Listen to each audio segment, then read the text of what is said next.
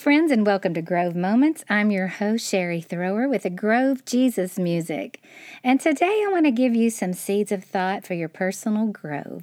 I want to chat with you about rearranging the furniture. I shared a post on my Facebook the other day that said this No one is more determined than a woman rearranging furniture by herself. Well, I have lived that one. Have you? Talking to the men and the women out there. If you're a husband, you may have seen your wife do this. Now, I grew up with my mom rearranging the furniture all the time and the cabinets. And there's a man in the Bible who did the same thing, spiritually speaking. And his name was Abram, later to become Abraham. You see, God told Abram and Sarai, his wife, she later became Sarah, that they would have a child. Years and years went by with no children. So Abraham and Sarah thought they would take matters into their own hands by involving their, their helper named Hagar. Why? Because they didn't take God at his word. They saw their age instead of their promise. And let's take a look at it in Scripture. It says, Now Sarai, Abram's wife, had borne him no children, but she had an Egyptian slave named Hagar. So she said to Abram, The Lord has kept me from having children. Go sleep with my slave. Perhaps I can build a family through her. Abram agreed to what Sarah said. So Abram had been living in Canaan ten years. Sarai, his wife, took her Egyptian slave Hagar and gave her to her husband to be his wife. And he slept with Hagar, and she conceived. Wow, talking about rearranging the furniture. God made a promise to Abraham and Sarah, but it did not happen in their timing. So they took matters into their own hands, and their servant became pregnant. And that pregnancy, that moment of rearranging things, has caused fighting that still goes on today between the Muslims and the Jews. And you know, we're all like Abraham and Sarah. I am, you are.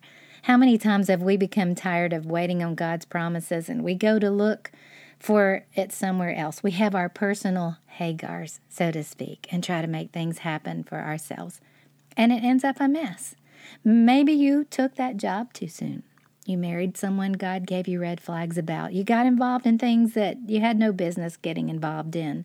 Or maybe you just gave up on a promise God gave you a long time ago. We have all had Hagar moments, trying to be savior, if you will, of a situation without God. And there's another side to this. When it comes to rearranging the furniture, our society does this with Jesus. Some say Jesus was a great teacher and a great prophet, and hey, he was a great guy, but is he the Savior? And that's where people draw the line, and that's where the furniture gets rearranged. Some people like some of the things about Jesus and what he says in the Bible, like Abraham and Sarah, they question his word, though. And Jesus had very loving things to say about people, but he also had tough things to say about living holy, loving our enemies, and even about the afterlife. Hey, Jesus even turned over a table, upset about the temple becoming a place of greed. Our loving Jesus did that? Yeah, our loving Jesus flipped over a table angry. And it's tough to sit comfy on the couch where it comes to these things about Jesus. The world will tell you that you were born godly and that everything you need is inside to be your own Savior, so to speak. But if we sit on the couch of truth, firmly in place. Here is what we can learn, and it's from the book of Romans, where it says this While we were still helpless, powerless to provide for our salvation, at the right time, Christ died as a substitute for the ungodly. That's found in Romans 5 6. So, who are the ungodly? Well, that's you, and that's me without Jesus. But let's put the furniture back in place with the truth. Jesus died for a reason. If we were born with everything we ever needed, why would we ever need a Savior? We would not.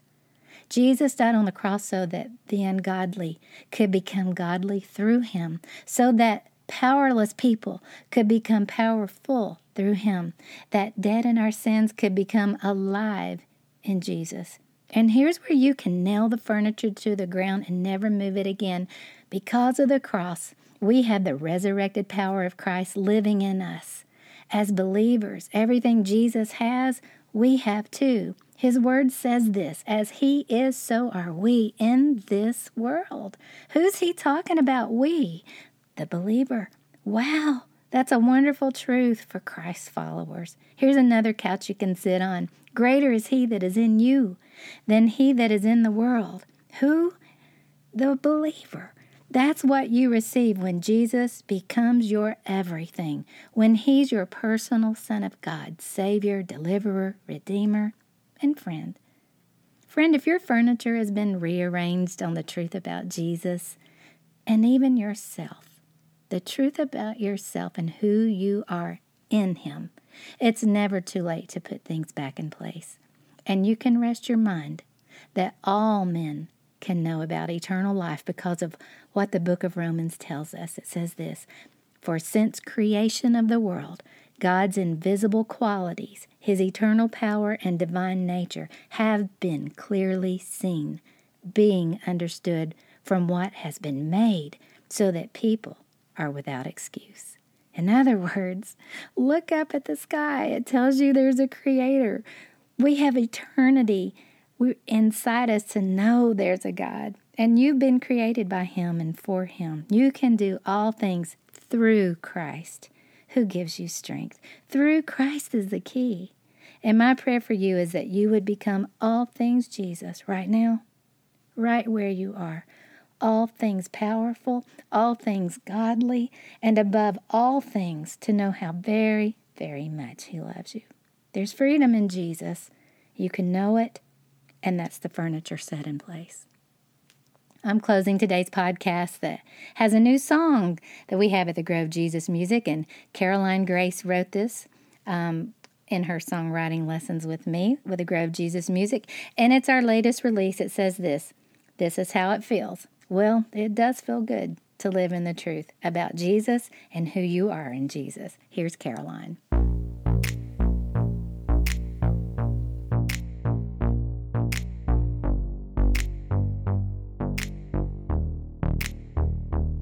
World that's lying to me, feeding words that I can't believe. I got friends falling out, they don't come around, saying they're busy. Nah, nah, nah, nah, nah. It's not you, it's me. Ha ha ha ha ha. Voices staying silent, not me. A place to shine my light in. I sing, I know where to go. Take the high road where I'm meant to be. God says I'm free. That's how it feels.